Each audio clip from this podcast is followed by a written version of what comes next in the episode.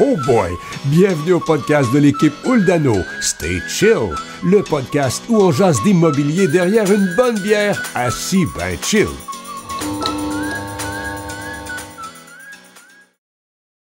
Hey, trouves-tu que nos cotons sont confortables? Ouais, euh, vraiment. Très confort. C'est euh, Stay Chill. Podcast. Graveur Boisfrère nous a fait ça. Ouais.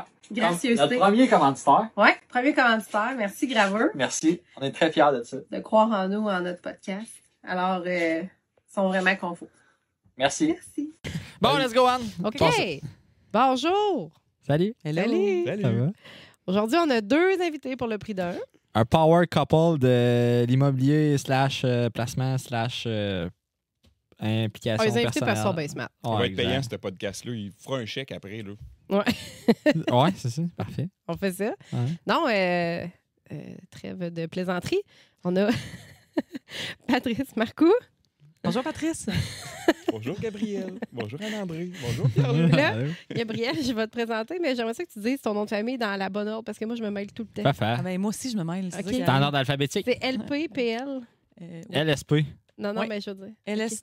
L. Oui, ah, bon, le S. Gabrielle Lapointe Saint-Pierre. OK, parfait. Mais ça peut être Gabichou aussi. OK, Gabichou, la Pointe Saint-Pierre. Ton titre exact, représentante hypothécaire Ouais. RBC. Exact. Banque Royale. La plus grande banque du Canada. Elle rajoute tout le temps. Mais c'est correct, elle, tu sais, elle fait son placement de produit. C'est bien. ouais, On puis les gens ne le savent pas. Fait que, euh, Ouais. Non, bon parce qu'à. Victo, euh, on n'est pas le- les plus connus, mais à travers le Canada et le monde entier, quand même assez. Là. Ouais. C'est une euh, grande institution bancaire. Puis là, pour ceux qui ne savent pas ou qui n'avaient pas encore deviné ou qui y vivent sur une autre planète, vous êtes un couple? Oui, depuis euh, bientôt euh, 10 ans. Trois enfants. hey, 10 ans?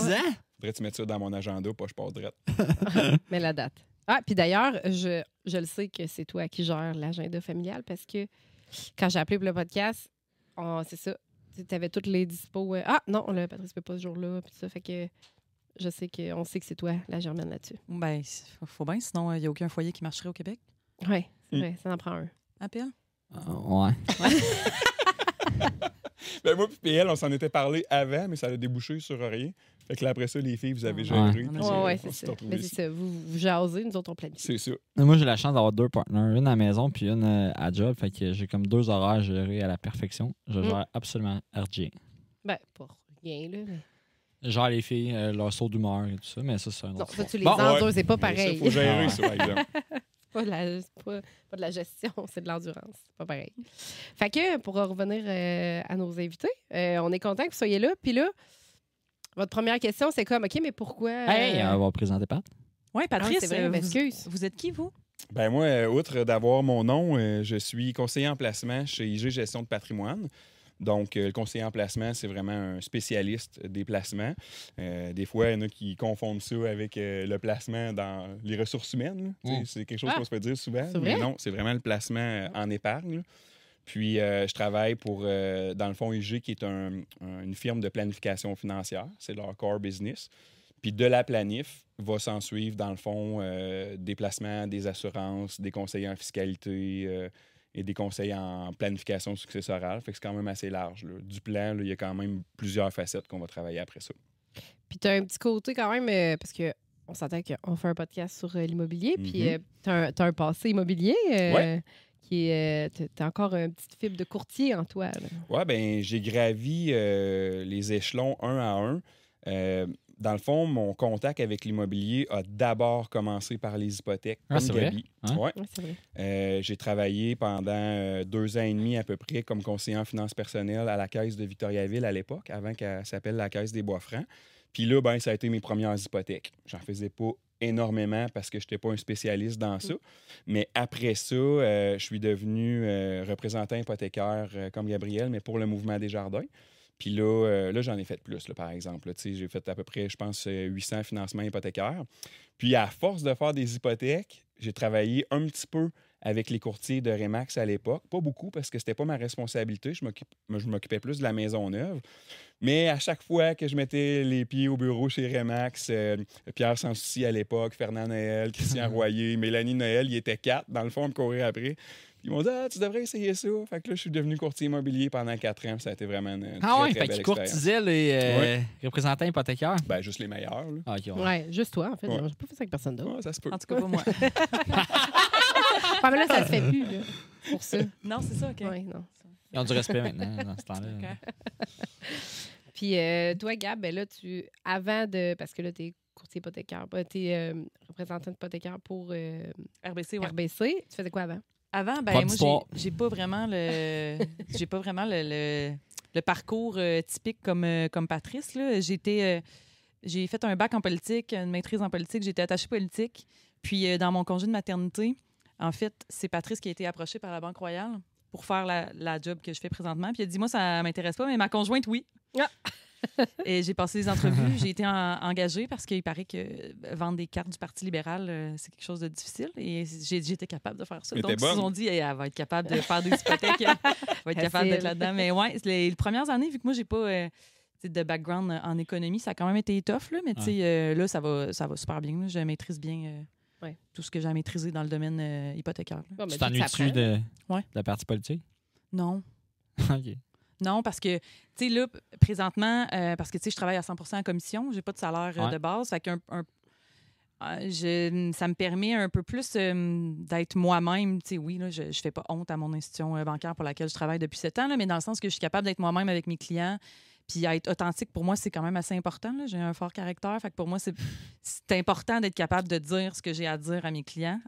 Qu'est-ce qu'il y a? Ah, j'ai j'ai souligné le fait que tu disais avais un fort caractère. Mais en même temps, c'est- tu sais, quand, quand on est travailleur autonome, on, on travaille fort pour nos clients. tu sais. Mhm. Des fois, justement, euh, surtout présentement, à faire passer des dossiers hypothécaires, ça peut être plus tough avec les taux qui ont monté, le prix des maisons aussi.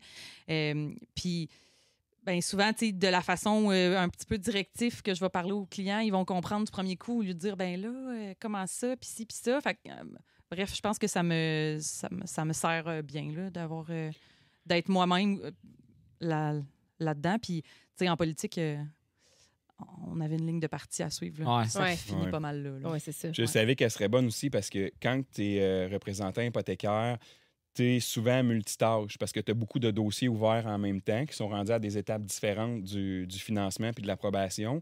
Puis les filles, vous êtes bonnes pour être multitâche, on s'entend. C'est comme euh, peut-être une, une petite petite longueur d'avance là-dessus. Fait que tu sais, des fois, tu, tu sors d'un dossier, tu rentres dans l'autre. Bon, lui, il est rendu où, évaluation, ferme ça, rouvre un autre dossier, tu reçois un appel au travers. Fait que tu sais, euh, ça, à gère. Là, tu sais, euh, fait que euh, vraiment, c'était, c'est une force qui est importante, je trouve, dans ce métier-là. Ça t'a jamais tenté de switcher courtier immobilier? Euh, tu- Quelle bonne question. Ouf. Ben, c'est parce que. Non, mais c'est parce que. Tu on travaille conjointement quand même. Fait que Ouais. tu t'es capable de voir un peu c'est quoi le quotidien d'un courtier. Ton chum l'a déjà été. Je veux dire, t'étais. Vous étiez ensemble à ce moment-là. semblables, là, ouais. C'est bon. Fait que, tu sais, c'est ça, les horaires, bon, c'est un peu géré de la même façon. Euh, tu c'est sûr, t'as peut-être plus de, de- Même encore plus de barrières avec euh, le financement que si t'étais courtier. Ben, tu sais, c'est sûr que il y a le côté de tout le temps être disponible quand on est euh, courtier immobilier, là, beaucoup plus que spécialiste hypothécaire. là. Ah moi, les hypothèques pour la Banque Royale à Victo, euh, c'est- pas mal juste moi. Là. Fait que les gens qui m'appellent la fin de semaine, je, je vais répondre, je vais dire, ben, on se planifie un rendez-vous mardi, tandis que visiter une maison, c'est maintenant. Là. Il me semble que vous autres, vous avez une, un- une instantanéité plus importante que Ouais. moi dans, Ouais. dans mon domaine. là. Puis Définitivement. Mhm. avec euh, mes trois jeunes enfants, là, euh, je sais pas trop. Là, si, euh, moi, je pense que pour vécu l'instant, les ça deux, va. Là. Ouais. Pour avoir vécu Ouais, les deux, je pense que Gabi a raison. Euh, quand tu es, spécialiste en prêt hypothécaire, tu peux bien plus gérer ton horaire. tu sais. Mhm. D'aller visiter un terrain vacant à Manceau un dimanche après-midi, ça t'arrive pas. Ouais. Ouais. tu es capable, tu as plus de contrôle un peu. Le, le client, il veut son financement. Euh, tu sais, il sait d'avance la rencontre, elle va durer combien de temps? C'est plus facile à mettre dans l'horaire. Euh, des fois, si le client euh, dit qu'il est disponible, mettons, juste le soir, ben, elle va être capable quand même de le mettre des fois sur l'heure du lunch, mettons. Tu sais, fait que ça, c'est le fun. Puis c'est pas toujours possible euh, en courtage immobilier parce que si la visite est un petit peu à l'extérieur, le client, il faut qu'il se déplace. Fait que là, tu comme pas le choix, comme Gabi a dit, de le prendre sur le fly alors que ça fit. Puis, euh, Mhm. Fait que ça, c'est euh, peut-être un avantage là, euh, d'être en Mais hypothèque. euh, être en équipe comme vous, ça donne quand même une Ouais. certaine euh, ben, liberté un peu plus, je pense. Là. Ben, c'est que ça gère à deux, ouais, c'est ça. Tu es capable Ouais, de ça. plus déléguer, là. Ouais, effectivement. Mais, mais c'est la Puis grosse pas mode, juste là. la gestion à deux, là, tu sais, dans le sens où il y a toute l'équipe aussi qui font les visites la fin de semaine. Il y a les adjoints qui rentrent en ligne de compte. Fait que Ouais, c'est ça. Ça nous assouplit nos horaires quand même pas mal. Ouais. Mm. Parce que-. Pat était tout seul. Là, Ouais, c'est ça, mais c'est pas la même game, C'est quand même ça. pas la même game. Mais c'était pas la même. euh, moi, j'ai fait partie de la. Quand Pat était là aussi, puis je fais partie de la génération qu'on a là. Puis l'immobilier, il se faisait pas de la même façon, tout court. tu sais. Ouais. C'était pas aussi rapide, c'était pas aussi technologique. La rapidité d'exécution était vraiment pas la même. Dans le temps, on faisait signer papier à main, fait qu'on n'avait pas le choix de se déplacer pour aller faire signer le client chez eux. À ce temps que les signatures électroniques, euh, tout se fait ultra rapidement. On- sais, la game est complètement différente. là. Fait que c'est sûr que dans le temps, effectivement, qu'on visitait plus, qu'on était moins présent. Aujourd'hui, ben, en pouvant faire des offres d'achat à partir de chez nous, puis ces affaires-là, ça fait en sorte qu'on a moins à se déplacer un peu Ouais. aussi. C'est la même chose pour le financement. Là. Tu sais, Moi, les, les gens, Ouais. là, euh, je leur dis, ben, utilisez cette euh, application-là, prenez en photo vos documents, ils sont numérisés, j'y Mm. reçois, je peux traiter le dossier. On se fait deux euh, vidéos à conférence, un en préapprobation, un autre pour closer le dossier, ils signent les documents, puis c'est bingo. là. Même Mm. ouvrir un, un compte, ça se fait, euh, ça se fait à Ouais. distance. Là. Fait que, tu sais, c'est, euh, sur l'heure du midi, là, moi, c'est mon moment préféré, je pense, pour travailler. Tout le monde est en pause, puis souvent, des couples, ils travaillent pas ensemble, mais ils sont les deux chacun à leur job en vidéoconférence. Tu sais, quand tu as une jeune euh, famille, là, Ouais. Ouais. le soir, tu es, débordé. Là, fait que le, le midi, en tout cas, tout le monde aime bien ça à date.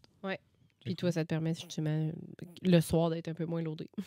Ouais, mais j'en fais quand même, là, mais quand les enfants sont couchés. Ouais. Ouais, puis même pour les clients, euh, sont souvent moins réceptifs le soir. Eux autres aussi, des fois, souvent, Ouais. des Ouais, enfants mais ils se oui. font déranger. Ouais. Moi, je le vois avec ma clientèle.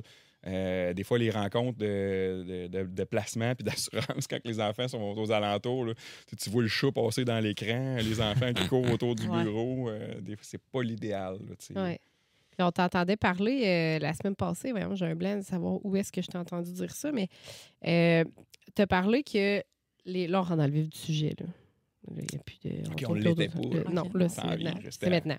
Boum. C'était lourd. Tu parlais qu'au niveau des placements, grâce à ton expérience de courtier immobilier, tu étais capable de quand même conseiller tes, tes clients au niveau des placements parce que tu fais beaucoup de placements, bon, euh, autres que Mhm. l'immobilier, mais tu es quand même capable de faire des parallèles Ouais. ou de, de suggérer peut-être euh, des, des placements immobiliers ou. euh, Oui, parce que euh, j'ai été de pas mal tous les côtés de la médaille. On parlait tantôt du courtage immobilier, des hypothèques, mais j'ai aussi été propriétaire d'immeubles à revenus. Fait que, des fois, quand mes clients me disent est-ce que je devrais investir à la bourse ou investir dans l'immobilier, euh, attends un peu, c'est deux choses, mais totalement différentes. Puis les deux ont des beaux avantages. Euh, L'immobilier, la grosse force, c'est l'effet levier que procure l'hypothèque. Avec un minimum de mise de fonds, tu es capable d'acheter un actif qui, lui, va fructifier à 100% Pour donner un exemple chiffré, si j'achète un actif à 100 000 puis que je donne 5% de mise de fonds, ben, ce que j'ai sorti de mes poches, c'est juste 5 000 Ah, exact. puis c'est mon 100 000 au complet qui va prendre de la valeur, Mhm. pas juste mon 5 000. Tandis que si j'investis à la bourse puis que j'ai 5 000, ben j'ai juste 5 000. Ouais. Donc, si mon 5 000 fait 5% puis que mon 100 000 Fait en fait 5%, deux, ouais. je vais en Ouais, faire bien exact. plus Ouais. en immobilier. Donc, la force de l'effet levier de, du monde de l'immobilier est vraiment une force à, à considérer. là. Par contre, faut que tu t'en occupes. Ouais. Donc, euh, je, me- tu sais, je pensais à ça, je me disais, pour quelqu'un qui est comme trop bon, sais, des fois, tu as le cœur sur la main, tu veux pas déplaire, tu dis jamais non à tes locataires, ben là, tu peux te faire manger à la laine sur le dos, c'est pas trop long. Tu es tout le temps rendu là les fins de semaine à faire des petites bricoles et tout. Alors qu'il y a plein de ces petites bricoles-là qui sont la responsabilité des locataires, mais on le sait Mhm. méconnu, tu sais. Ouais. C'est marqué sur le bail, mais c'est Ouais, pas une clause qui est lue euh, Ouais. fréquemment. Tu sais, changer des poignées de porte puis euh, déboucher des toilettes, c'est leur responsabilité. tu sais. Mais euh, ça, on- les locataires ne le savent pas. Ils vont souvent appeler leur propriétaire et tout. Fait qu'il faut être fait pour ça. Euh, moi, je pense que les, euh, les meilleurs, je sais que vous avez reçu euh, les frères Bilodeau là, dans un podcast précédent. Euh, je côtoie Antoine fréquemment parce qu'il est administrateur avec moi de la Maison des Familles. Tu sais, Antoine, il a la fibre des affaires. Ouais. Donc, euh, je pense que c'est un individu qui va être capable de, de tenir son bout, de s'en tenir, là, tu sais, dans le fond, aux chiffres et tout ça. Puis, je pense que ça prend ça pour faire une longue durée puis une bonne carrière en immobilier. Tandis que à la bourse, c'est différent. Tu sais, quand tu places ton argent, j'achète par exemple l'action de la Banque Royale, je collecte mon dividende, j'ai pas d'affaire à me déplacer pour aller le collecter, mon loyer, tu sais, comme je ferais avec un loyer ou à faire des visites pour euh, les appartements et tout. Le- L'effort est vraiment différent. là. Ouais. Donc, euh, moi, je pense que psychologiquement, il faut être fait pour ça, investir dans l'immobilier. C'est pas donné à tout le monde. Mhm. Mais je pense qu'il y a des placements aussi qui font un peu les deux dans le sens Ouais. où il y a des groupes d'investisseurs qui offrent, ben, je sais pas si tu des business cotés en bourse à ce moment-là. Tu sais, je sais pas exactement comment ça fonctionne, mais il y a des groupes d'investisseurs des fois qui se jumellent ensemble puis que tu peux acheter de l'actionnariat de cette entreprise-là. Ces, entre- ces, ces bâtisses-là sont en gestion souvent. Fait que c'est vraiment comme des placements. Je sais pas Ouais. si c'est quelque chose que vous faites dans votre quotidien. En, en anglais, l'acronyme, c'est des REIT qu'on appelle Ouais. REIT. Donc, il faut vraiment le voir comme des, comme tu l'as dit, des regroupements d'investissements immobiliers. Euh, Qu'est-ce qui est le fun de ça? C'est quand tu achètes un, un placement REIT, un une fiducie d'immobilier, ben, dans ton placement, tu investis dans plein de choses. Tu vas avoir du commercial, tu peux Ouais. investir dans différentes villes canadiennes ou américaines. Euh, tu peux diversifier vraiment facilement. Puis tu vas suivre la tendance de l'immobilier sans toutefois prendre tous les risques de devoir gérer ça toi-même, euh, d'avoir, par exemple, des vacances dans tes immeubles euh, à revenus, surtout dans le commercial. Tu sais, quand tu as un locataire qui part, ben, tu as des fois des grandes surfaces qui sont vacantes, les revenus ne rentrent pas. Donc, ces placements-là vont te permettre de profiter de l'immobilier qui, dans les dernières années, a été euh, un rendement vraiment intéressant pour ouvrir une belle source de diversification, puis sans toutefois euh, comme je disais, là, être euh, débordé puis avoir à tout gérer ça au quotidien ou à chaque semaine. Puis c'est des placements qui vont des fois être décorrélés des autres placements des marchés boursiers. Par exemple, on dit des fiducies immobilières que c'est une bonne protection contre l'inflation. L'inflation, c'est vraiment à la mode ces temps-ci, on en parle beaucoup. Euh, le niveau des prix augmente là, euh, vraiment drastiquement, énormément. Puis l'immobilier, c'est un, de, c'est un des secteurs de l'industrie qui suit l'inflation parce que les baux vont toujours se renouveler avec En le coût de la vie. ouais. Donc, ça vient un petit peu protéger euh, l'investisseur euh, de, de l'inflation, justement. Là. Fait que, tu sais, c'est, c'est vraiment à considérer. Puis les gens qui investissent dans des portefeuilles super diversifiés, vous avez probablement de l'immobilier dans votre portefeuille, puis vous ne le savez pas. là. Quand on regarde sous le capot puis qu'on creuse un peu, il y en a, c'est sûr et certain. Effectivement. Puis, euh, Gab, toi, dans tout ça, euh, parce que là, ton chum est là-dedans, il, il a déjà touché. Puis là, ça t'a dit que tu avais déjà eu un immeuble à revenus. Oui. Vous n'étiez pas ensemble dans cet immeuble-là? J'ai géré les locations. là. Bah, c'est ça, par la bande, t'as ça, eu à là, gérer ça. euh, pas le choix, là. Puis là, Hey, j'ai ben, une anecdote Gérer les locations, tu veux dire. on ben, de, mettons, trouver comme des nouveaux euh, locataires. C'est moi qui faisais euh, Les les, les, ouais, puis là, ben, je, je se Te rappelles-tu quand tu étais enceinte qu'on a changé le plancher dans la salle de bain du deuxième, ça Perrault? J'étais tellement enceinte, là. j'étais genre à 42 semaines. J'étais- 42, oui, c'est vrai. Puis là, vous avez changé le plancher de la salle de bain? Ouais, Elle ça a été une aventure. euh, Ça, c'était avant euh, d'avoir notre premier. Là. Genre, à l'époque, j'étais vraiment, vraiment gentille. ça, on, on avait Avant de essayé, qu'on devienne. euh, on avait essayé les planchers de vinyle là, qui Ah, se cliquent, Ah, là. incroyable. Jamais je vais faire Une mini salle de bain, là. Ouais. Les murs verts. Plein de raccoins, tu sais, du découpage. Ah, tout c'est ça, c'est ça. euh, C'est ça. Fait que si c'était à refaire, là, je ferais venir un carreleur. C'est Une belle Touche céramique. pas à ça, non. Patch partout. Ouais. Là, c'est-tu le même bloc qui est arrivé un petit pépin euh, au niveau Ben de- oui. d'un véhicule? Non, ça, j'en ai pas mal de. de... Quelques pépins, hein? Ouais, c'est... Ben, dans le fond, je l'ai depuis 2008. Vous le détenez encore, même. immeuble-là. Mais c'est un, Ouais. beau, c'est un, c'est un beau bloc, ça. Oui, Ah oui. tu sais, euh, c'est ça, il en est arrivé de toutes les, de toutes les couleurs. Puis tu sais, c'est un immeuble qui est situé vraiment euh, dans le trafic. là. Tu sais, Il est à l'angle euh, de la rue Perrault et du boulevard Jutra, donc il passe quasiment 5000 chars par jour en face de la maison. Puis euh, à un moment donné, à l'époque où j'étais euh, représentant hypothécaire, j'avais mon bureau à la maison. Puis à un moment donné, j'étais en rencontre avec un client, puis je vois un- une tête passer dans, dans la fenêtre en face du bureau, puis je me dis, mon, Dieu, qu'est-ce qui se passe?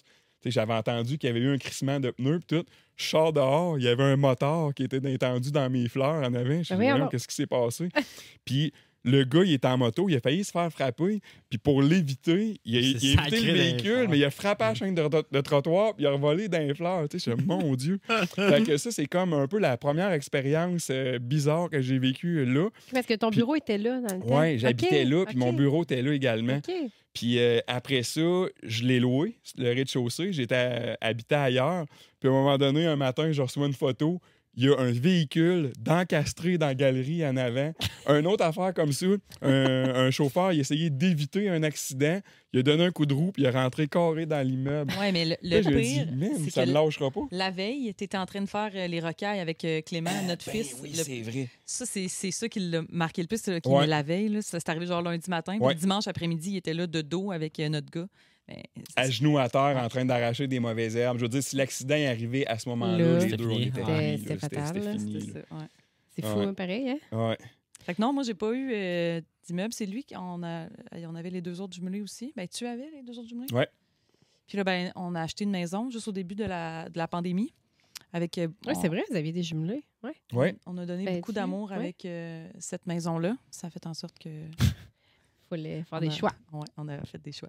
Ouais, puis tu sais, j'étais- j'étais un peu tanné euh, de gérer de l'immobilier euh, résidentiel. Je voulais passer à d'autres choses. Ouais. Euh, le marché avait fait augmenter la valeur Ouais. considérablement là, des, des deux semi-détachés. Puis, euh, c'est ça, je m'étais dit, regarde, à l'âge que je suis rendu, puis, euh, tu sais, mon argent était fait là, avec euh, ces immeubles-là, comme on disait tantôt. L'immobilier, c'est un bel investissement, ça peut aller très vite. Euh, on était chanceux, on est tombé dans un contexte intéressant aussi. Mais euh, là, c'est ça, on était rendu à d'autres choses. Puis, euh, euh, de le réinvestir sur euh, la maison qu'on avait euh, acquise là, euh, au printemps 2020, ben, tu sais, c'était pas une méchante idée aussi. là. Ouais. Euh, le- L'emplacement, la grandeur du terrain, euh, cette maison-là a mérité, dans le fond, qu'on s'en occupe. Puis euh, là aussi, je pense qu'on est bien récompensé. Mm. L'a- Ça fait Mais longtemps que vous ne l'avez pas visité. Mais non, ben c'est ça. Il va falloir. euh, ben là, on, pensait bien y aller euh, la semaine passée, mais il va falloir euh, euh, se remettre à jour euh, sur euh, ce que vous avez fait là. Parce Ouais. que c'est ça, c'est, tu sais, ça- les propriétaires d'avant, ça fait longtemps qu'ils étaient là. Puis, tu sais, bon, il y avait un commerce. Ben, pas un commerce, mais tu sais, il y avait On comme. a déjà euh, eu un, ouais. ouais, c'est ça. Fait que, tu sais, il y avait, il y avait, euh, il y avait matière à pouvoir euh, la mettre à votre, à votre sauce, finalement. Mm. Puis, euh, mais non, mais ça me fait. Je fais un petit parallèle là, sur euh, les différents types d'investissements, mais tu sais, on en parle, euh, on en parlait justement avec euh, quelqu'un d'autre cette semaine, la semaine passée, puis tu sais, tu dis mon argent était fait, mettons, avec euh, ces investissements-là, puis ça, parce que il y a différentes façons de voir les choses, puis Pierre-Luc, tu l'avais expliqué quand même d'une belle façon euh, avec euh, la personne avec qui on était là, puis c'était... Je- Tu vas tu t'en souvenir? Non. OK. Ben, Il y avait peut-être bu avant, on sait pas. ouais, je ça, même pas, même pas. Non. Mais j'ai bu pendant. Je vais juste le mettre en- dans un contexte. Ouais. Non, mais tu disais que, tu sais, à un moment donné, tu- l'immeuble, en fait, là, tu peux acheter un immeuble qui, qui est non rentable, c'est-à-dire que, c'est- correct de ne pas perdre d'argent, mais même si tu ne fais pas un profit énorme avec cet immeuble-là, tu peux le compter comme, comme le profit que tu vas faire à la vente aussi. Ouais. C'est pas juste de regarder les revenus Ouais. versus ce que tu payes comme hypothèque. Il y a différents types de. Ben, c'est qu'en fait, la personne de- avec qui on était, elle, dans sa tête, c'était est-ce qu'il est rentable jour 1 Ouais. Aujourd'hui, on n'est plus capable d'en avoir des immeubles rentables. Ça n'existe plus. Tu le sais ce que c'est. Ouais, ouais, au, au financement, c'est tough. Arrête de voir l'immeuble s'il est rentable là. Toi, tu es capable de le rendre rentable? Puis dans le pire des cas, là, même s'il arrive even, il paye du capital sur son intérêt à chaque mois. Fait que, tu sais, à la fin de tout, dans le pire, pire, pire des cas, pendant 25 ans, tu es arrivé flush, mais au moins, il va prendre sa valeur sur 25 ans, puis il sera clair au bout de 25 ans. Tu sais, l'immobilier a changé, on en a parlé tantôt. Les investissements ont changé aussi. On ne peut pas s'attendre à ce qu'on achète des immeubles, puis qu'on paye 9 fois les revenus, puis qu'on soit rentable jour 1, puis qu'il reste 6 000 à la fin de l'année. Ça n'existe plus, ce genre de, Mm. de possibilité-là. Puis c'est de là pourquoi qu'aujourd'hui, on n'arrête pas de parler d'optimisation, puis qu'on optimise des immeubles, puis comment trouver des nouvelles optimisations pour, les, pour augmenter nos revenus, parce que justement, les immeubles rentables, ça n'existe plus. là, sais, On n'en a plus vraiment. Puis dans le financement, c'est encore plus tough. là. Mm. Oui, c'est assez difficile parce que là, justement, le, le- le taux de, de qualification il a augmenté avec Ouais. Les taux, tu sais, c'est à, à peu près 2% plus que le taux, mettons. Fait que devenir qualifié, puis là, en plus, ben la valeur des immeubles a augmenté, mais Ouais. pas nécessairement les loyers. Ouais. Fait que de, de, de qualifier, tu sais, c'est souvent dans le négatif. Fait qu'il faut quand même, au perso, là, parce que moi, je fais juste du perso, fait qu'il faut quand même avoir un bon euh, revenu, puis avoir d'autres immeubles qui sont rentables pour qu'on soit capable, tu sais, que ça passe là, dans nos ratios d'endettement. Mais ça se fait encore quand, quand même, tu sais, souvent, euh, là, j'ai j'ai, euh, des cas présentement, là, que le gars, il avait comme quatre immeubles à lui tout seul, il va en acheter un cinquième, ça passe pas à son nom seul. Puis euh, là, je dis, ouais, mais ta conjointe est, est dans rien euh, de tout ça. Puis elle a, a fait quand même un bon euh, salaire. Puis là, je dis, ben, dans le fond, elle va être co-emprunteur avec toi. Pense qu'on va y aller comme ça.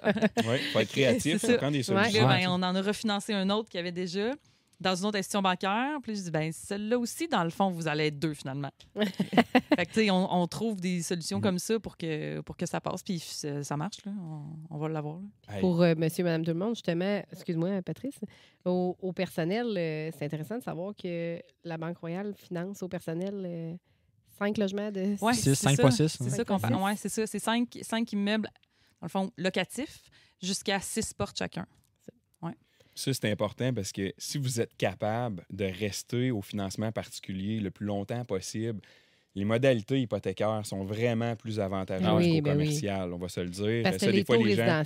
savent pas ça. Les là. conditions aussi. J'ai un client cette semaine qui m'appelle pour me poser des questions sur l'immobilier, puis tu sais, il commence à me parler de commercial un peu, puis pour l'instant, l'immeuble, il y avait des baux seulement résidentiels. Puis là, j'y ai dit, avant de switcher ça commercial, va te faire financer avant, Ouais.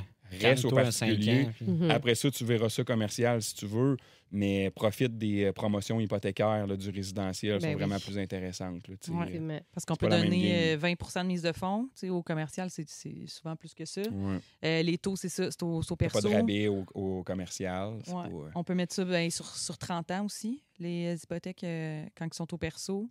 Euh, puis en marge euh, hypothécaire. Mm. En marge hypothécaire, ben, tu as ton levier, justement. là, fait que tu peux réinvestir euh, quelques années plus tard, là, quand ton capital il se rembourse. Là. Ouais. Puis pour les refinancements, c'est plus simple aussi. Ouais, ouais. Ça va quand même assez bien. pas attendre Ouais. euh, au terme de ça, 5 ans pour refinancer, pour aller chercher du cash. C'est ça, exact. On va faire plusieurs segments hypothécaires. Vous autres, les jeunes, euh, vous avez pas connu ça, là, mais à l'époque. non, mais pour vrai, c'est parce que PL, tantôt, disait que l'immobilier avait énormément changé. Mais c'est vrai, puis c'est fou parce que recul, quand j'ai commencé ma carrière, les financements étaient sur 40 ans, Ouais. Ouais. zéro mise de fonds. Hum. Euh, L'institution financière pouvait te donner, exemple, une remise en argent de 5% et elle comptait comme ta mise de fonds. Fait que les premières propriétés que moi j'ai acquises à l'époque, zéro cash. Ah ouais. Tu prenais la remise en argent de ton institution financière, tu la donnais comme mise de fonds. Fait que, tu sais, là, tu- il n'y avait aucune raison de ne pas investir en immobilier. Imagine, hein? Puis souvent, en plus, il y avait des locataires facilement accessibles. là. Il y a des maisons neuves qui se vendaient avec des locataires déjà dedans. Hum. Tu sais, c'était fou. Ah. C'était une autre réalité. Ah, ouais, là. tout à fait. Puis à l'époque, euh, c'était les conservateurs à Ottawa qui étaient au pouvoir. Puis le ministre des Finances à cette époque-là, c'était euh, M. Flaherty. Puis lui, il a mis vraiment un, un coup de barre dans ça. là. Tu sais, Il a décidé qu'il contrôlait l'immobilier au Canada. Puis la- ce qui est plate un peu des mesures gouvernementales, c'est qu'ils sont, sont tout le temps mur à mur.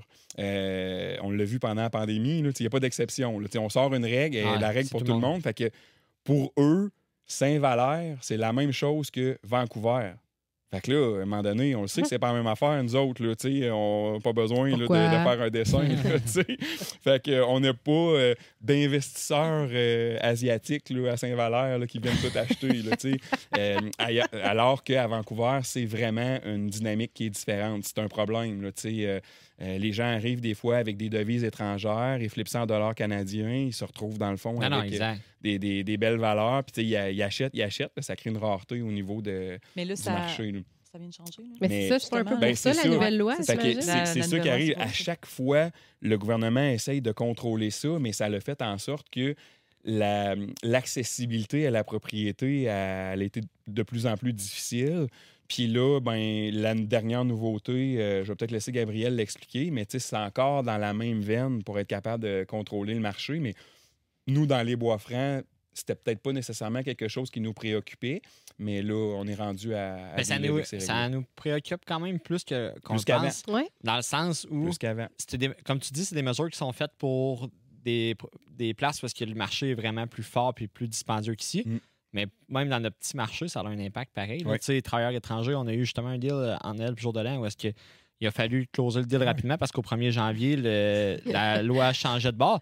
Clairement qu'ils ne visaient pas le marché de Victo, mais euh, ça nous a fait mal pareil. là. Il a fallu le travailler d'une autre façon en dernière minute. là. Oui, c'est ça. Puis, euh, ben, c'est parce que, en fait, jusqu'à tout récemment, c'était encore stand-by pour les notaires. Fait que les notaires Ouais. pouvaient. peu- pour des transactions qui ont eu lieu l'année passée, ils ne pouvaient pas notarier les dossiers jusqu'à Mm. temps de savoir. Puis là, ils ont dit OK, les transactions qui ont été faites l'année passée, ils peuvent être notariés. Fait que notre dossier, justement, il y aurait eu comme un mois de retard. C'est pas si pire que ça, mais de ne pas le savoir pour les, Ah non. les gens qui veulent acheter. Exact. Puis on peut-être l'expliquer un peu c'est quoi, parce que là, euh, nous, ouais, on en parle, on est tout au courant, sait, mais ouais. tu peux peut-être. euh, en Ben, dans le fond, c'est que les, les, les nouveaux arrivants, en fait, là, c'est euh, exemple un couple de Français qui viennent ici pour travailler. Ils ont leur- un, un permis de travail, mais ils n'ont pas de résidence euh, canadienne. en fait, ouais. c'est ça. là. Ils ne sont pas résidents permanents encore ici. Fait que ces gens-là, en fait, ils pouvaient acheter avant. Ça prenait trois mois. Il fallait qu'ils soient euh, salariés au Québec pendant trois mois. La mise de fonds pouvait venir de, de leur pays d'origine. Puis il n'y avait, pas de souci. Là, je parle pays d'origine, souvent, tout ce qui est européen, mettons, c'est correct. Ouais.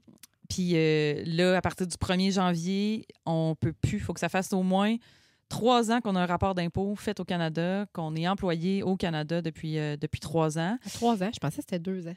Oui, c'est ben, c'est trois ans, mais là, c'est ça. On ne le sait pas trop encore. là. C'est encore. euh, mais là, il faut qu'un notaire dise, pour ce qui est au Québec, qui vienne dire que, OK, pour ces gens-là, ils vont pouvoir. Parce que si, exemple, tu es un résident temporaire avec un permis de travail, mais que tu es marié avec quelqu'un qui a la résidence permanente, ben là, ça peut fonctionner dans un délai plus court.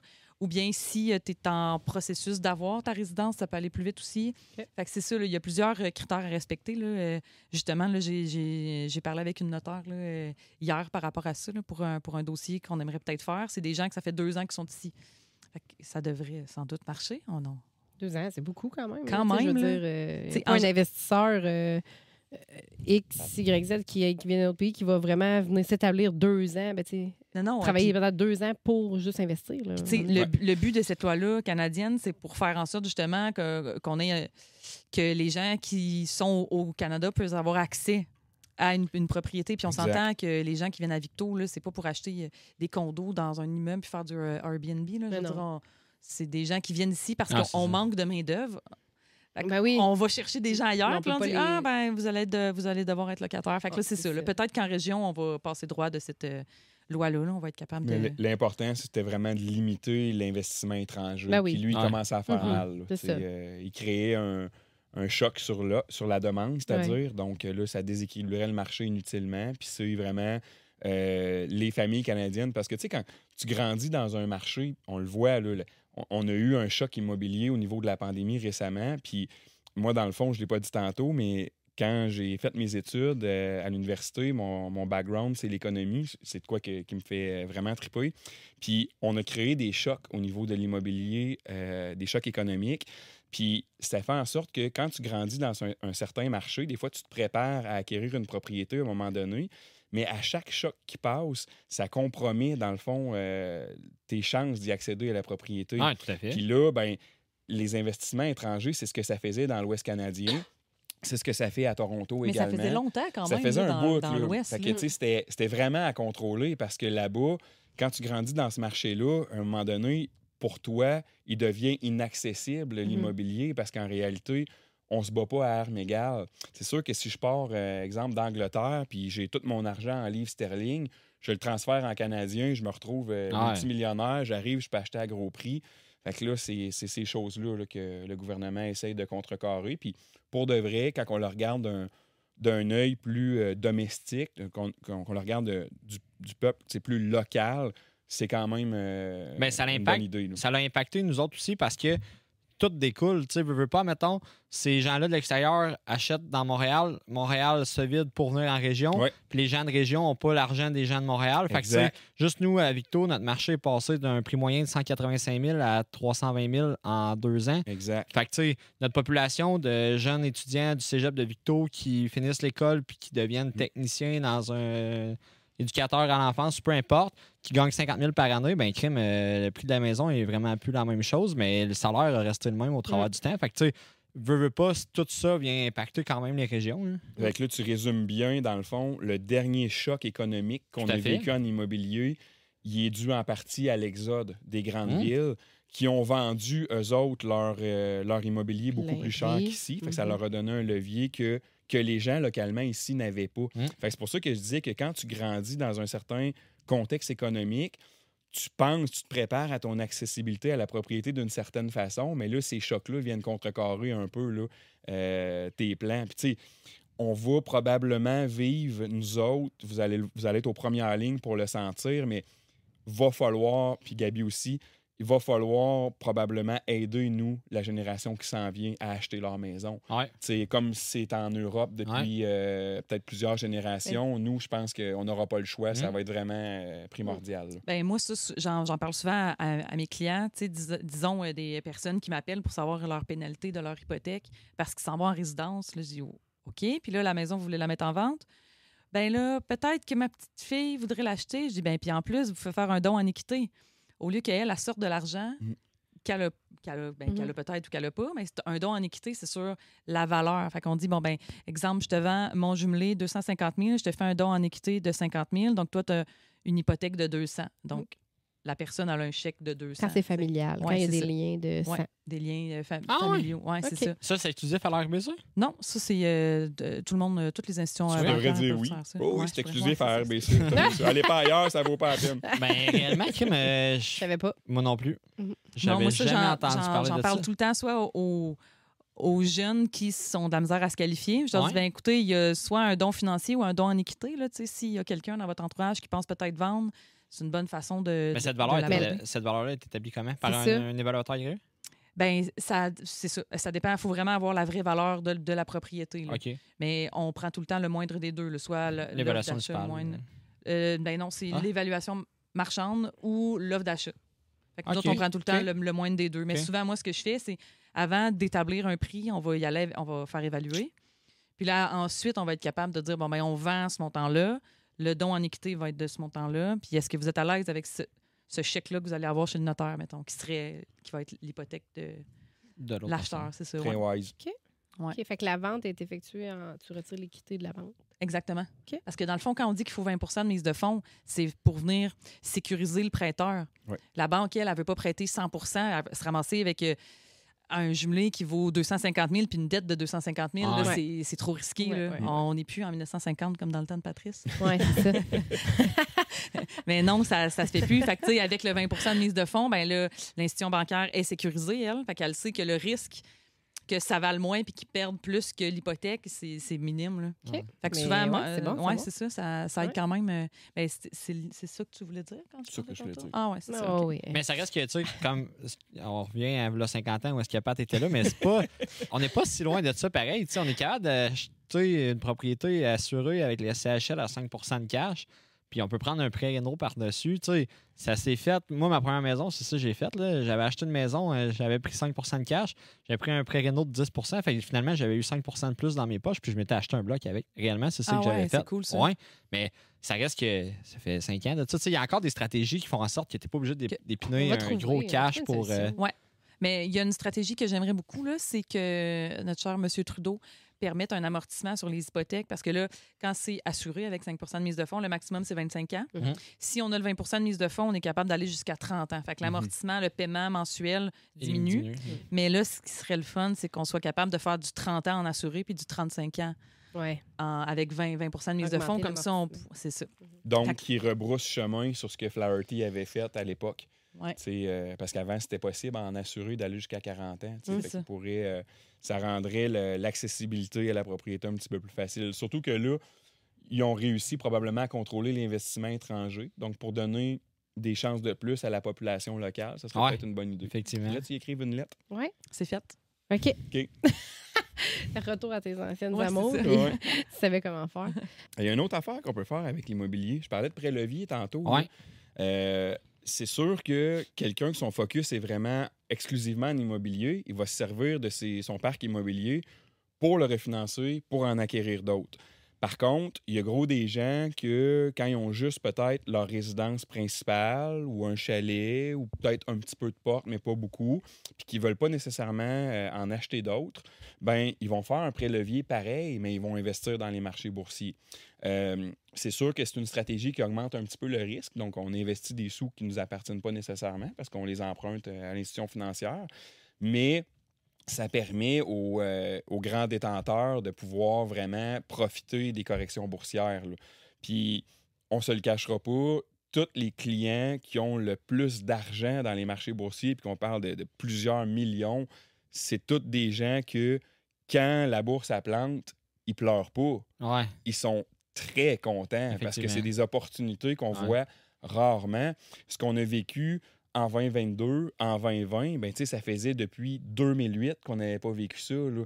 Donc, quand les opportunités se présentent une fois aux 10 ans, une fois aux 15 ans, quand ça arrive, tu en profites. Mm. Au lieu de te lamenter, euh, les préleviers là, se sont fait beaucoup euh, plus fréquents pour les investisseurs qui avaient de l'expérience puis ceux qui étaient avisés. là. Parce que quand tu regardes le tableau des rendements boursiers de 1935 jusqu'à aujourd'hui, ben, tu vois toutes les belles opportunités qui Ah se non, sont exact. présentées. Mhm. Puis des fois, on dit aux clients Auriez-vous aimé ça, pouvoir investir dans ce creux-là? Puis ils nous disent tous Oui. ben on est dedans. Là, Ouais. euh, là, on l'a un petit peu moins parce que le marché s'est redressé depuis euh, décembre l'année passée. Mais tu sais, euh, l'immobilier donne un bel effet levier pour la bourse également. Puis il ne faut pas oublier que l'immobilier, là, tu sais, moi, je, je travaille avec une clientèle qui est quand même bien nantie. Là, la plupart de mes clients, leur portefeuille est rendu plus gros que leurs actifs immobiliers, mais c'est long avant d'en arriver là. là. Pour la grande majorité des gens, leur résidence, c'est leur actif le plus important, euh, des fois toute leur vie. C'est pas tout le monde qui va avoir un portefeuille REER ou un CELI euh, combiné plus élevé que la valeur de leur résidence. là. Mm. Donc, euh, ça reste un, un investissement très, très, très intéressant. Le nombre de gens que j'ai croisés, puis que probablement vous aussi, vous allez croiser dans votre vie, que l'immobilier les a vraiment mis au monde, euh, c'est énorme. là. Tu sais, euh, si des fois, tu dis comme crime, j'ai de la misère à m'enrichir dans la vie, mais si à un moment donné, tu es capable d'acheter ta première maison, de rester dedans longtemps, euh, tu sais, de, de la tenir en ordre et tout, ben, tu sais, reste que ça va être euh, quand même un, un bon investissement. Tu sais, Il y, a, il y a un ancien courtier immobilier, je ne sais pas si vous l'avez connu, euh, Roger Joubert. Non. Lui, il était, euh, il était chez Sutton à l'époque. À puis quand- 65. non, c'est ça. C'est pas, pas loin de 1950. Mais euh, je me rappelle quand j'avais commencé euh, en financement hypothécaire, Roger m'avait dit euh, si tu veux un bon investissement, investis d'un salage. En Ah. voulant dire, c'est une bonne fondation. Ah ouais. Puis ça, ça m'avait marqué cette parole-là, mais le- dans le fond, l'expérience me l'a démontré qu'il avait raison. même si des fois, PL le dit un petit peu tantôt, sur le coup, des fois, ton investissement, il est comme peut-être pas terrible. Euh, tu as peut-être plus de réno à mettre que tu pensais, ou si c'est un immeuble à revenu, peut-être moins rentable que tu l'aurais espéré. Mais si tu l'entretiens et tu le gardes dans le temps, il va être payant. Mm. Euh, il y a quelques années, la SCHL disait quand tu achètes, mettons, avec 5% garde ton immeuble 5 ans, puis ta prime est remboursée en réalité, Ouais, la prime de- d'assureur hypothécaire. là, Ouais. tu sais. Fait que c'est juste d'être patient, puis euh, à un moment donné, là, l'immobilier, tu vas finir par t'enrichir. Même si tu en as juste un, Ah oui. ben, tu sais, euh, c'est vraiment une belle, une belle façon de se mettre au monde. Puis je prends la balle au bon. J'ai, je trouve qu'il y a, une, il y a une complémentarité dans nos travails dans le sens où nous, comme courtier, j'ai l'impression qu'on a, on a souvent, surtout dans un marché qui est plus euh, slow ou que c'est plus difficile, les gens ont de la difficulté à trouver une valeur, euh, une valeur associée au courtier, mettons, dans le sens où c'est dur de dire je vais payer une commission en plus que ma maison et pas à son top de sa valeur, mettons. Puis j'ai. ah, C'est parce que j'ai eu une discussion l'autre fois à la petite école, puis euh, il était rendu tard, fait que c'était une discussion de gaucho, mais les... il y avait un, un jeune qui était là, puis il y avait quelqu'un qui ça fait vraiment longtemps qui est en placement, qui est directeur de la petite école. Puis euh, le jeune, il a dit Ouais, mais moi, à la bourse, je suis capable de le faire comme toi, puis je suis capable d'aller dealer sur Internet. Puis là, tout le monde a regardé en voulant dire T'as manqué une belle chance de fermer ta gueule, mais parce que nous, on le sait, c'est quoi ce que ça vaut, mais pour des jeunes qui commencent, c'est quoi l'avantage de prendre une équité sur une maison puis d'aller la donner à vous autres pour justement la placer? Que lui, il a un compte courant chez RBC, puis il y a du monde qui sont en placement chez RBC qui vont placer le cash. C'est quoi l'avantage d'aller chercher une entité externe, mettons, comparativement à quelqu'un en caisse ou en banque qui va faire le placement avec son Ben, cash? tu vois, la discussion que vous avez eue, qui était, comme tu dis, peut-être une discussion de gaucho à ce moment-là, c'est une discussion très. C'est un sujet qui est vraiment très d'actualité, Ouais. autant en placement qu'en courtage immobilier, parce que le, le conseiller en placement est un des professionnels les plus menacés par les conseillers robots. Donc, c'est une des professions qui, selon euh, des visionnaires, est vouée à disparaître. Euh, moi, ça ne m'inquiète pas vraiment parce que, comme je le disais d'entrée de jeu tantôt, on est une firme de planification financière. Donc, on ne fait pas juste dire, tiens, voici les placements que tu devrais prendre, puis d'attitude, parce que ça, effectivement, un peu de recherche sur Internet, puis un client moindrement avisé peut prendre des bons placements, puis garder ça à long terme, pas à l'abri des erreurs émotives, mais tu sais, Ouais, c'est- ben. Des, Hmm. des, des clients stressés là, Ouais. puis anxieux, là, mais il semble que tu en as souvent là, des appels Ben comme oui, puis là, dans le fond, on, on réalise que une des principales valeurs ajoutées qu'on a en placement, c'est d'empêcher le client de faire des erreurs. Donc, le risque en placement, c'est d'avoir besoin de son argent au mauvais moment. Puis quand on est dans un mauvais moment, c'est drôle, les gens, ça leur tente justement de retirer ou de prendre des décisions émotives ou de faire des, certains changements. Donc, là, des fois, on se fait poser la question, on des- même nous-mêmes, on peut se questionner à savoir, ouais, mais si je fais juste du placement, c'est vrai, où ma valeur ajoutée et tout. Mais des fois, l'expérience nous démontre que Tabarouette, euh, pas avoir été là, il y en a plusieurs qui auraient fait des erreurs. Puis c'est la même game avec le courtage immobilier. C'est vrai que le client est capable de prendre des photos de sa maison avec son iPhone, de mettre ça sur Internet, puis de dire, regarde, je vais faire moi-même les visites, je la connais, ma maison. L'affaire que la personne, elle oublie, c'est que le marché, c'est le courtier immobilier qui l'a bien plus que le particulier parce que un coup que ta maison est affichée sur Centris, c'est économique. là. On, vous l'avez appris à l'école. Ouais. Ce qui fait la valeur d'un prix, c'est l'offre et la demande. Ouais. Mais la demande là, est beaucoup plus forte sur centris.ca que sur duproprio.com. Parce que les gens, ils magasinent avec des courtiers. Il y en a plein dans ceux qui n'iront pas nécessairement sur duproprio.com. Fait que comment tu fais pour vraiment être sûr de ta shot que tu as vendu au prix ultime quand tu t'es peut-être départi d'une partie du marché? Euh, ben c'est là que le courtier peut faire une différence, puis il y en a d'autres. Mm. Euh, moi, je le sais parce que j'ai essayé de vendre mon duplex à rue Perrault par moi-même, puis le pire, c'est qu'il est inscrit là, sur, euh, Ouais. sur euh, centris.ca, mais j'étais mon propre courtier, tu sais.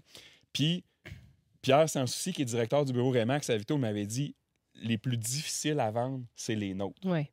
Puis ça, là, c'est vrai pour le client. là. On, est par- on est porté à comme trop en dire, puis là, on dit toutes les Ouais, affaires qu'on ouais. a changées. Puis là, tu sais, on- Surtout Patrice. ben oui, c'est ça.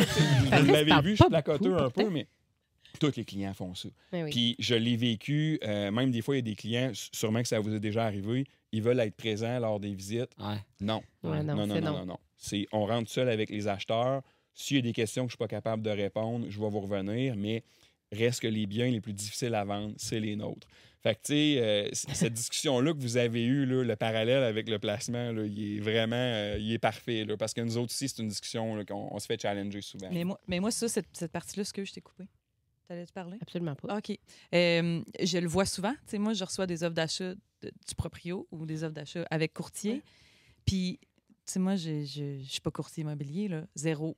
Puis souvent, j'ai des clients je- qui n'ont qui ont pas de courtier. Ils me disent Ah, ben là, telle affaire, je sais pas quoi faire, comment ça marche. Là, la clause de 72 heures, c'est quand? Et là, là. Et... Fait que là, j'ai écouté, là, il fallait prendre un courtier là, pour Ouais. répondre à toutes ces questions-là. Là. Puis je- moi, je, je le dis, hey, puis d'emblée, là, quand je le sais qu'il y a un courtier là, dans la transaction, je le sais que ça va aboutir. tu sais. Ouais. Ouais. Puis sinon, là, les autres, là, t'es hey, boboy, tu dis OK, go, il va falloir être patient. euh, puis on va. euh, Ben, je veux pas parler pour les autres, mais je- tu sais, on l'a entendu souvent aussi de la bouche des notaires. Là.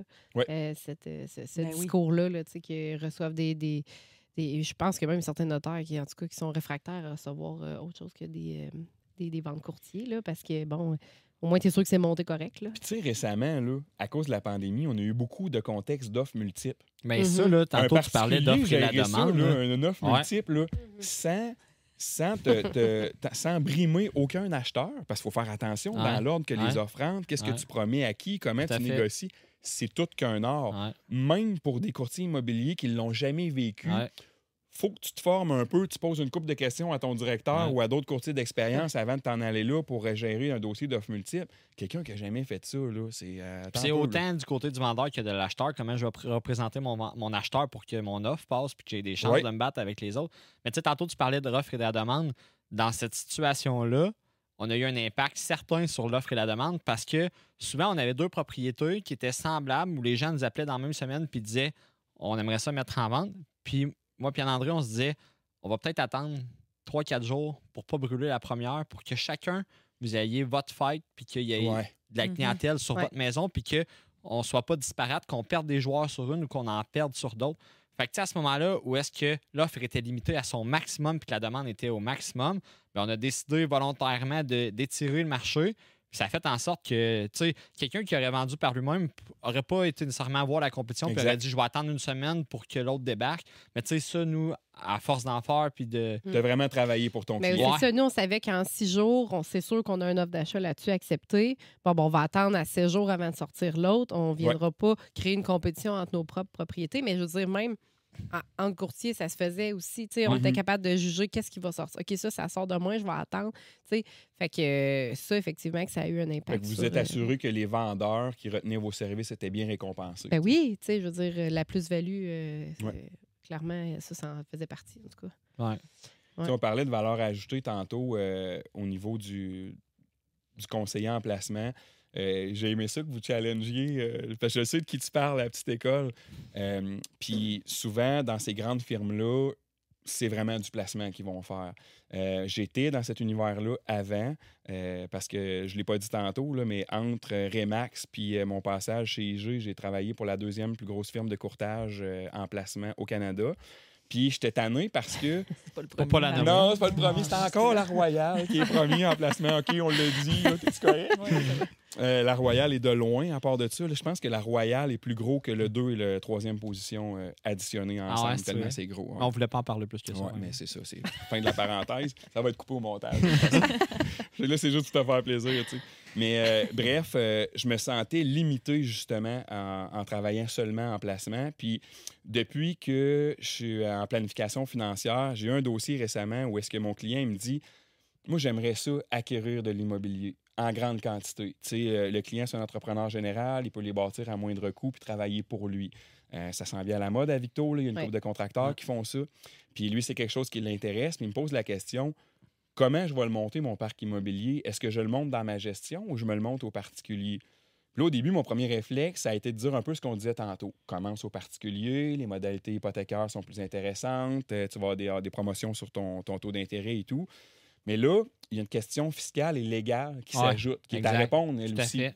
Fait que là, ce que je fais, c'est que, étant donné que chez IG, on a beaucoup de fiscalistes qui sont disponibles rapidement pour euh, ces clients-là et ces questions-là, j'amène le dossier là, à Elisabeth et Sophie, les fiscalistes du bureau. Les deux, ils regardent ça.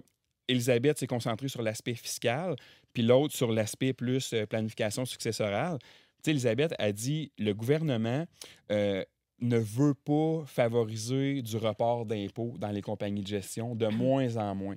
Puis à chaque fois que les budgets sortent, euh, autant au fédéral qu'au provincial, on le sent que la pression s'accentue sur les contribuables, puis qu'on a moins d'échappatoires au niveau de l'impôt qu'on en avait avant.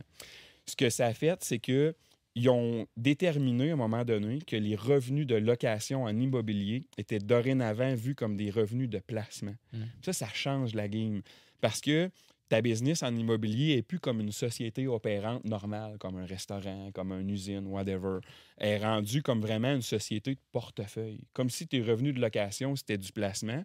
Puis ça fait en sorte que, une fois tout calculé, quand tu as de l'argent dans ta compagnie de gestion, puis que toi, tu veux la sortir de là pour finalement l'amener dans tes poches. Donc, quand on additionne toutes les impositions de ta compagnie de gestion ainsi que de sortir les sous, de t'imposer, puis de les rendre dans, dans tes poches, il y a un impôt supplémentaire de 6% à payer quand ton parc immobilier est en gestion. Fait que là, euh, le fait que je dise ça, ben, tu sais, ça va peut-être en, en faire réfléchir quelques-uns sur comment ils vont euh, monter leur affaire. Souvent, il y en a qui n'ont pas le choix parce que l'argent est déjà dans une Inc., est Mm. déjà dans une société de gestion, puis ils commencent à acquérir avec la gestion. Donc là, euh, tu sais, au lieu de la sortir pour rien, c'est la gestion qui va être propriétaire, puis c'est ça, puis c'est tout. là. Mais tu sais, euh, des fois, si on peut agir autrement, il y a peut-être un incitatif fiscal à le faire. Puis sinon, ben, au niveau légal, euh, les gens qui ont des compagnies incorporées, on le sait, s'il y a un- quelque chose euh, qui se font poursuivre, c'est la compagnie qui se fait poursuivre et non l'individu au personnel. Ouais. Donc, il y a cet, cet aspect-là aussi qui est à considérer quand on se monte un parc Ça a une immobilier. valeur. là. Ouais. Surtout pour un entrepreneur général. Ou... Fait que ça, c'est le genre de conseil que le robot, il va pas donner ça. Là, Ouais. euh, fait que c'est là que je suis vraiment content d'où est-ce que je suis actuellement. Puis mon expertise que j'ai gagnée en, en immobilier, elle m'aide énormément encore aujourd'hui. Puis vous avez jamais eu envie, parce que, tu sais, vos travails sont différents, mais un peu connexes quand même. là. Je veux dire, vous pataugez un peu dans le même... euh, Vous avez jamais eu envie de travailler ensemble? Il y a pas... euh, On travaille ensemble à tous les jours là, pour élever trois enfants. Mais C'est assez. pour de vrai, moi, j'adore ta question. euh, ça nous a déjà traversé l'esprit. Pour... Je pense que si Gabi, elle avait été conseillère en prêt hypothécaire avant, là, Ouais, Pendant que tu étais courtier. je pense que Ouais. je serais encore chez Remax en train ouais de ben c'est ça. Ouais. Ouais, c'est ça. Vraiment. Le timing a été. euh, Mais il jamais trop On tard aurait pour fait refaire un une move. Là, du tonnerre. Mais non, euh, j'ai plus le focus sur aller faire euh, mon cours de planificateur financier puis ma maîtrise en fiscalité que de retourner en courtage immobilier Ah, ben, Ah ouais, c'est vrai? Une là-dessus. maîtrise? Ah ouais, c'est Mhm. vrai? OK.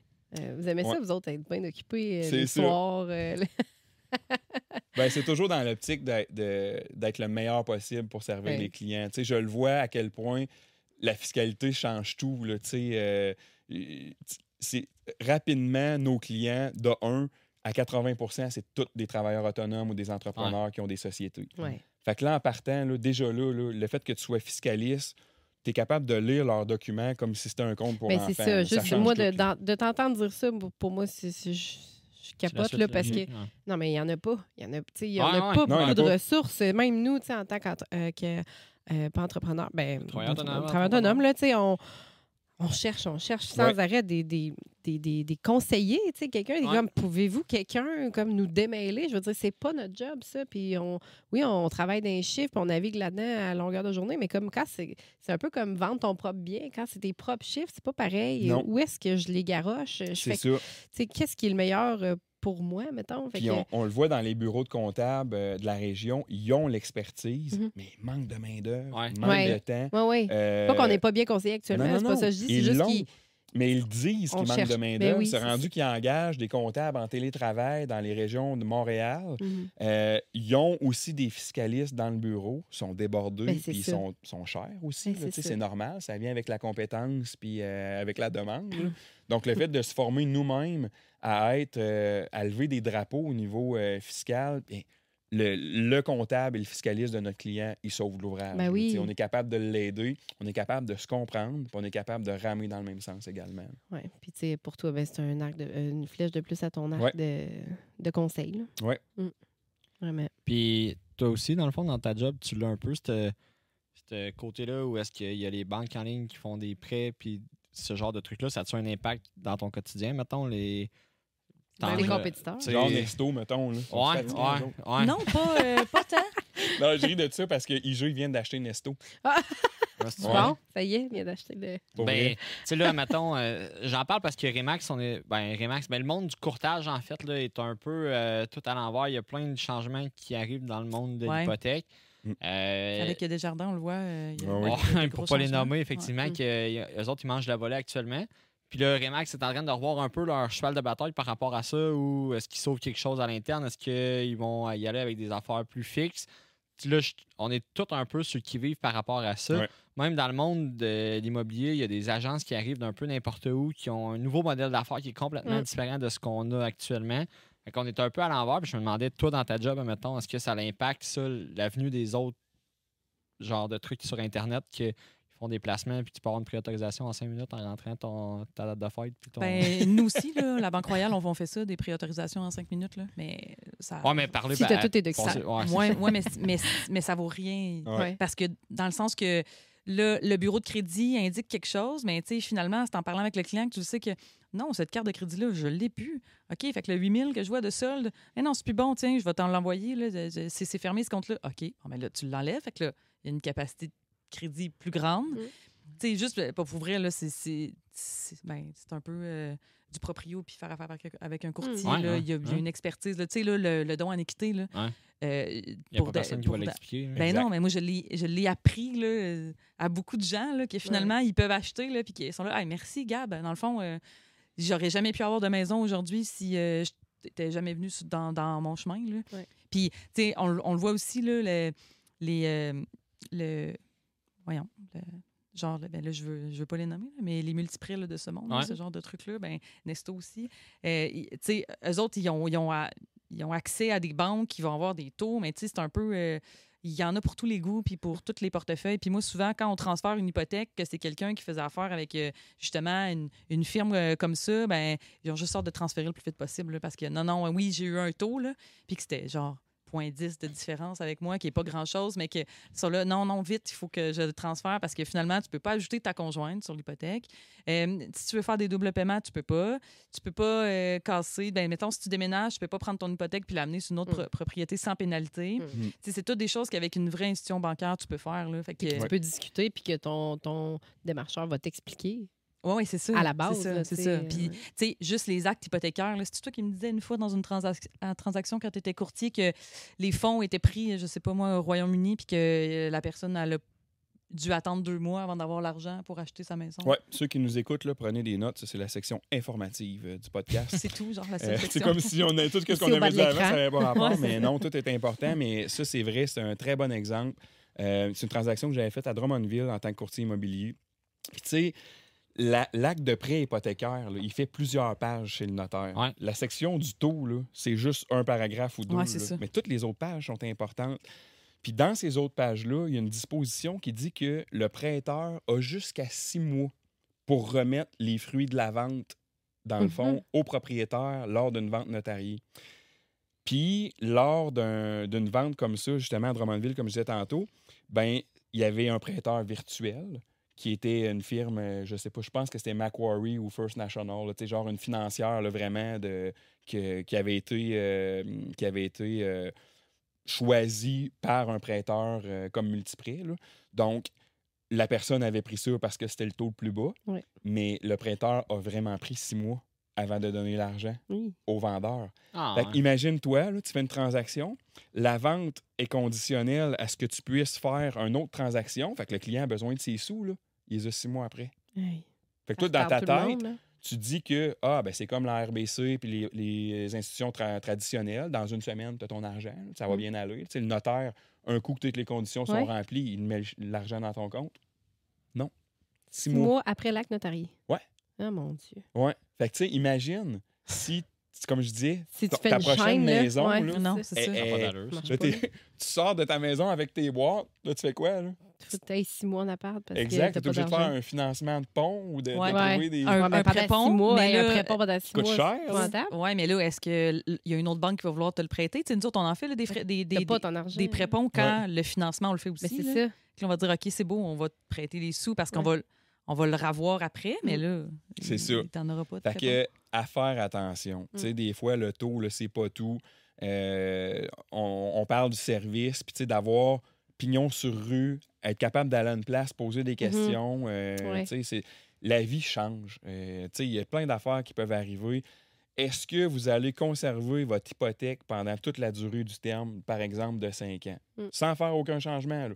aucun refinancement, aucune séparation, aucune promotion au travail qui va vous là. amener dans une autre ville? Ouais. Il n'y aura pas de pandémie, il n'y aura pas rien là, qui va vous affecter. Il y a plein d'affaires qu'on ne contrôle pas. Donc, il faut faire attention à- aux choix qu'on fait au niveau hypothécaire. là. Tu sais, Ça peut Ouais. avoir des incidences bien plus que le taux d'intérêt. là. Je suis d'accord. Je vais pas couper notre discussion, mais il y a des enfants qui reviennent en autobus, les autres à quelle heure? Ah, il nous reste encore un petit peu de temps. OK, parfait. Je suis sûr que vous étiez correct.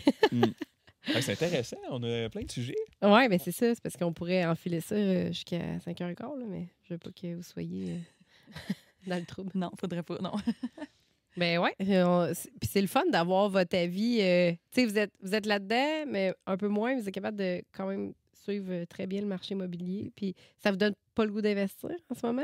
Vous avez pas jamais eu d'envie de. Moi, oui, Ouais. mais au commercial. Ouais. J'ai comme changé mon focus. Là. euh, De toute façon, euh, PL est dans le secret des dieux, tu sais bien. fait Ouais. que euh, c'est vraiment le, le commercial qui m'intéresse. Puis euh, euh, probablement que ça a été discuté avec vos autres invités là, dans les podcasts précédents. Surtout un, un gars comme Sébastien va être à l'affût de ça, là, de, de cité immobilier. Mais le taux d'inoccupation à Victo est, est vraiment super bas là, tu sais, en, en résidentiel. Puis au commercial, il y a des développements, il y a certains axes de Victo qui se développent que dans ma tête, c'est le futur de Victo. là. Fait que moi, j'aimerais ça un peu mixer les deux. Euh, je pense toujours, tu sais, dans ma job, euh, surtout en placement, on essaye de, de viser une diversification pour un contrôle du risque. Mais en immobilier, c'est pareil. Puis je pense qu'à Victo, on a une belle fenêtre d'opportunité pour que euh, le résidentiel se remplisse très rapidement. Puis du commercial vraiment bien placé va également pouvoir Ouais. se, se remplir rapidement. Ouais. Fait que mon, mon focus il est plus là actuellement. Là, euh, mm, là, Puis il y a aussi une salle de bain à rénover. Puis la face arrière de la maison là, qu'il faudrait changer de couleur. Après ça, ça. Es-tu encore la couleur originale? Ouais. Ah C'est un beau vert, vert? Oui, oui, vert pas mal Ouais. comme la plante. Là. C'est- Mais c'est juste ça qui reste. là. Le, reste, tout est fait. OK. Fait que quand tu te baignes, c'est ça tu vois, on voit ça. Puis là, lui dit hey, c'est beau, pareil, notre setup. Là. Je dis, ouais, ouais, le vert est fabuleux. Mais c'est quand, quand on avait visité la maison, tu avais dit ah, ça revient à mode, à la mode, ça, le Ouais, petit verre émeraude. Ouais, ouais, Ouais. ouais, c'est ça. Elle avait essayé. de nous, euh, Ouais, elle est mais- bonne, elle est bonne. Mais ils l'ont gardé. Ouais. La preuve, ils l'ont gardé en arrière. C'est vraiment pas parce qu'ils veulent le changer. non, hein. non, mais non, c'est parce Mais- qu'ils sont comme, on va écouter Anne. Le pire, c'est que c'est- vrai, on l'a vu là, en faisant des recherches sur, euh? Hey. sur Je Pinterest, suis en train de refaire ma. Mais ici, je refais la devanture. Ouais, quelle couleur? euh, ouais. Bon. Ouais, sûrement. Pour vrai? Ouais. Mm, Il aurait pu vous acheter vos anciennes lattes. Non, non. ouais, il m'en c'est reste plein. C'est pas un creepy? Non, Mais non. En arrière, c'est des belles lattes. Là. Alors. c'est du Canexel. Ah, c'est wow. Ça sera sûrement pas le même verre, j'ai mais. de, j'ai de la petite brique aussi. Là. Tu sais, un beau petit verre Merci. tendre. Non, mais c'est pas un Ça verre que sur émeraude. Marketplace, ça se vend super. Mais verre émeraude, à l'intérieur, c'était vraiment la mode pour vrai. Oui, on l'a vu. Regarde, ben, On a failli en plus forêt, mettre là. notre mur de chambre à coucher. Ben, moi, c'est euh, ça d'un ici. Bon. Ouais, tu moi, vois. c'est bleu, finalement. Bleu, Banque royal. Ah c'est- bon. ça. Ouais. Y est, jusque dans la chambre à coucher. Ben, Moi, le, seul contrôle bleu que j'ai, c'est le royal. garage, puis encore. Il est Le bleu il est quand même comme là. C'est vrai que vous êtes d'un ton de bleu, vous autres. Ouais. Depuis que le RBC sur le chandail du Canadien, là, ça a changé euh, toute Ah. ma perception de RBC. Ben, Bon. moi, j'ai- j'aimais mieux. Positivement. Ben oui. J'aimais mieux, j'aimais mieux le Canadien quand il y avait Dano sur le chandail du Canadien. Ouais, ça, c'est vrai, On ça. avait des meilleures performances. C'est vrai Ben, qu'il y J'aime mieux avait, les 15. ouais. Ah ouais, mais là. Mais, je- mais non, un bleu, une belle couleur. C'est du beau chandail, ça aussi. hmm. Comme mes Ah, cheveux. Mais il pensais manque un logo d'RBC. Je pensais que tu parlais mais- de ma maison noir et blanc. Puis tu sais, euh, pour euh, continuer dans, dans la réponse à ta question au niveau de l'immobilier, euh, Gabi m'a questionné il n'y a pas longtemps. euh, tu sais, euh, la belle famille, euh, les beaux-parents, ils ont un super beau chalet hein, Ah, au lac. Elmore. Euh, Puis ça, tu sais, euh, des fois, on se dit, ah, crime, ça serait le fun que ça reste dans la famille, mais tu sais, il faut qu'il y ait un des enfants qui l'a- Ouais. qui l'achète, qui s'en occupe et tout. Puis c'est quand même des gros investissements parce que Ouais.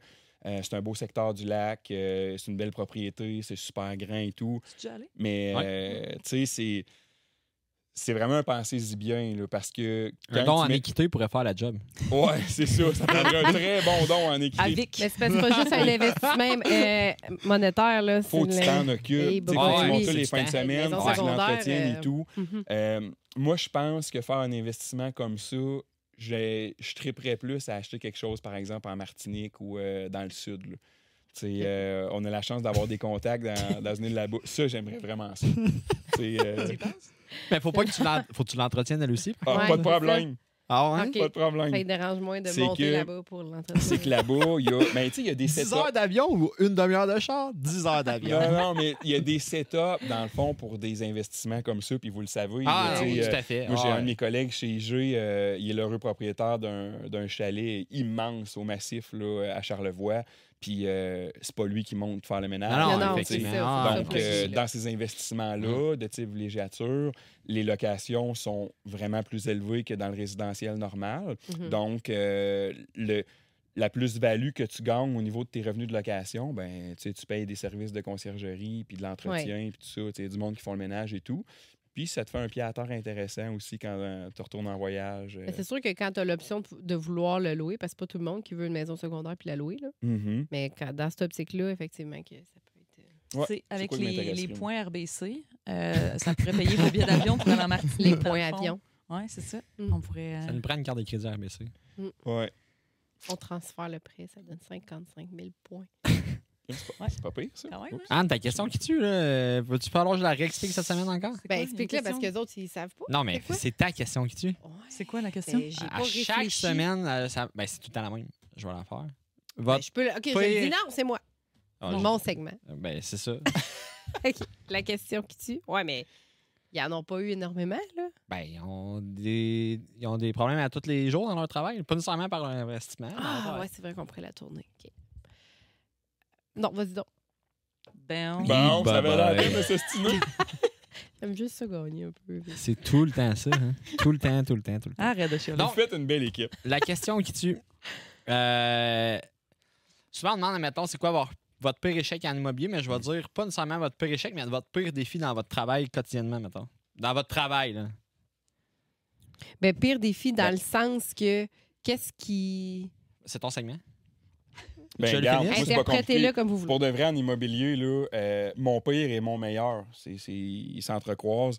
Euh, dans le fond, j'expliquais tantôt que si tu as la chance de- d'accéder à l'immobilier, ton premier, c'est quand même important. Euh, avec le recul, j'en aurais peut-être choisi un autre. Euh, j'ai... Ma pire erreur, c'est de m'être acharné à mettre beaucoup d'argent dessus. Euh, c'est sûr qu'au départ, je vivais dedans. Je, je le voyais plus comme une résidence que pour euh, qu'un immeuble à revenus.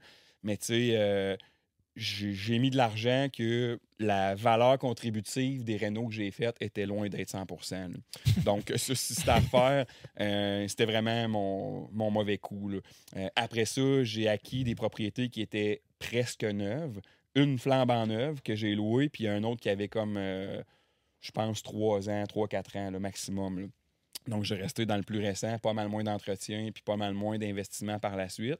Mais, euh, tu sais, c'est drôle à dire, mais c'est ça. Ça a, été, ça a été mon pire à cause de ma réaction puis de la façon que j'ai mis de l'argent. À un moment donné, c'était quasiment rendu, euh, comme l'expression anglophone, un money pit. là. Ouais. Mais d'un autre côté, ça a été le premier. Puis après ça, il y en a eu d'autres. J'ai Et fait tu l'as des- encore? Ben, c'est ça, je l'ai encore. Mm. Puis, tu sais, je me dis, crime, avec toute la valeur qu'il a pris, peut-être qu'un jour, je vais le léguer à mes enfants, je sais pas. Ou peut-être ou peut-être que, tu sais, si on chicane, je vais peut-être aller rester dedans, je sais pas. Ah là, ouais, euh, fait que je le garde. peut là, il est sûrement plus confortable que le cabanon, là, tu sais, pour aller dormir. Il y a beaucoup Fait que- de personnes en hypothèque qui nous disent que souvent les gens se rendent pas à la fin du terme, pas parce que genre ils veulent changer de maison quoi que ce soit, c'est parce que le couple tient pas jusqu'à la Mm. fin du terme. Fait que, tu sais. Mais on vous le souhaite. C'est pas ça qui va arriver. oh là. non, nous autres, on a déjà une coupe de renouvellement de fait. Ouais, c'est Ah, ça. Vous n'êtes pas à votre premier renouvellement. Après Non, trois enfants, Exact. C'est un, c'est un le bon pire est fait. hein, Ouais, ouais, On ouais. s'agace bien, mais on, on s'aime bien. Puis toi, Gab, ça serait quoi? Euh, ben, d'avoir enlevé le verre là, sur ma façade de maison, finalement. Vu que ça revient à mode. là, je me dis c'était peut-être pas une un bon investissement, mon affaire. Euh, non, ouais, je, je, le- je le sais pas. C'est une bonne question. T'aurais dû me préparer à ça avant. Là. Oh, mais non, c'est ça le but du podcast. C'est- chill. On peut pas, je peux pas te dire d'avance ce qu'on va dire. Ça va être trop préparé. Ouais. Ben, tu sais, moi, il y a une partie là, que je trouve euh, dans l'immobilier, je pense qu'il faut euh, être tu- la gestion des locataires. Ça, c'est quelque chose. Là. Tu sais, je pense que l'idéal, c'est d'atteindre quelque chose d'assez gros assez vite pour être capable de, Ouais. de se payer un concierge qui, ouais. qui gère ça parce que ça, là, hi. Ben, tu sais, on avait. euh, Ouais. Et euh, on a eu, on a reçu euh, Sylvain Letourneau qui, euh, qui fait de la, de la gestion euh, immobilière, Ouais. euh, qui, s'est, euh, qui a démarré une compagnie de gestion. Puis, euh, tu sais, t'as pas besoin d'avoir euh, 40 portes là, pour engager quelqu'un en gestion. Là. En fait, ça dépend vraiment c'est quoi. Tu sais, je veux dire, c'est un pourcentage sur les revenus, là, ça paye. Là, fait que rendu là, c'est à toi de calculer, voir si ça, ça Mm. convient. Mais tu sais, je veux dire, tu peux avoir une porte puis engager quelqu'un pareil. sais, c'est ouais, ça. C'est c'est un bon point que tu mentionnes, André, parce que des fois, on a peur de sacrifier de la rentabilité pour engager une firme comme ça.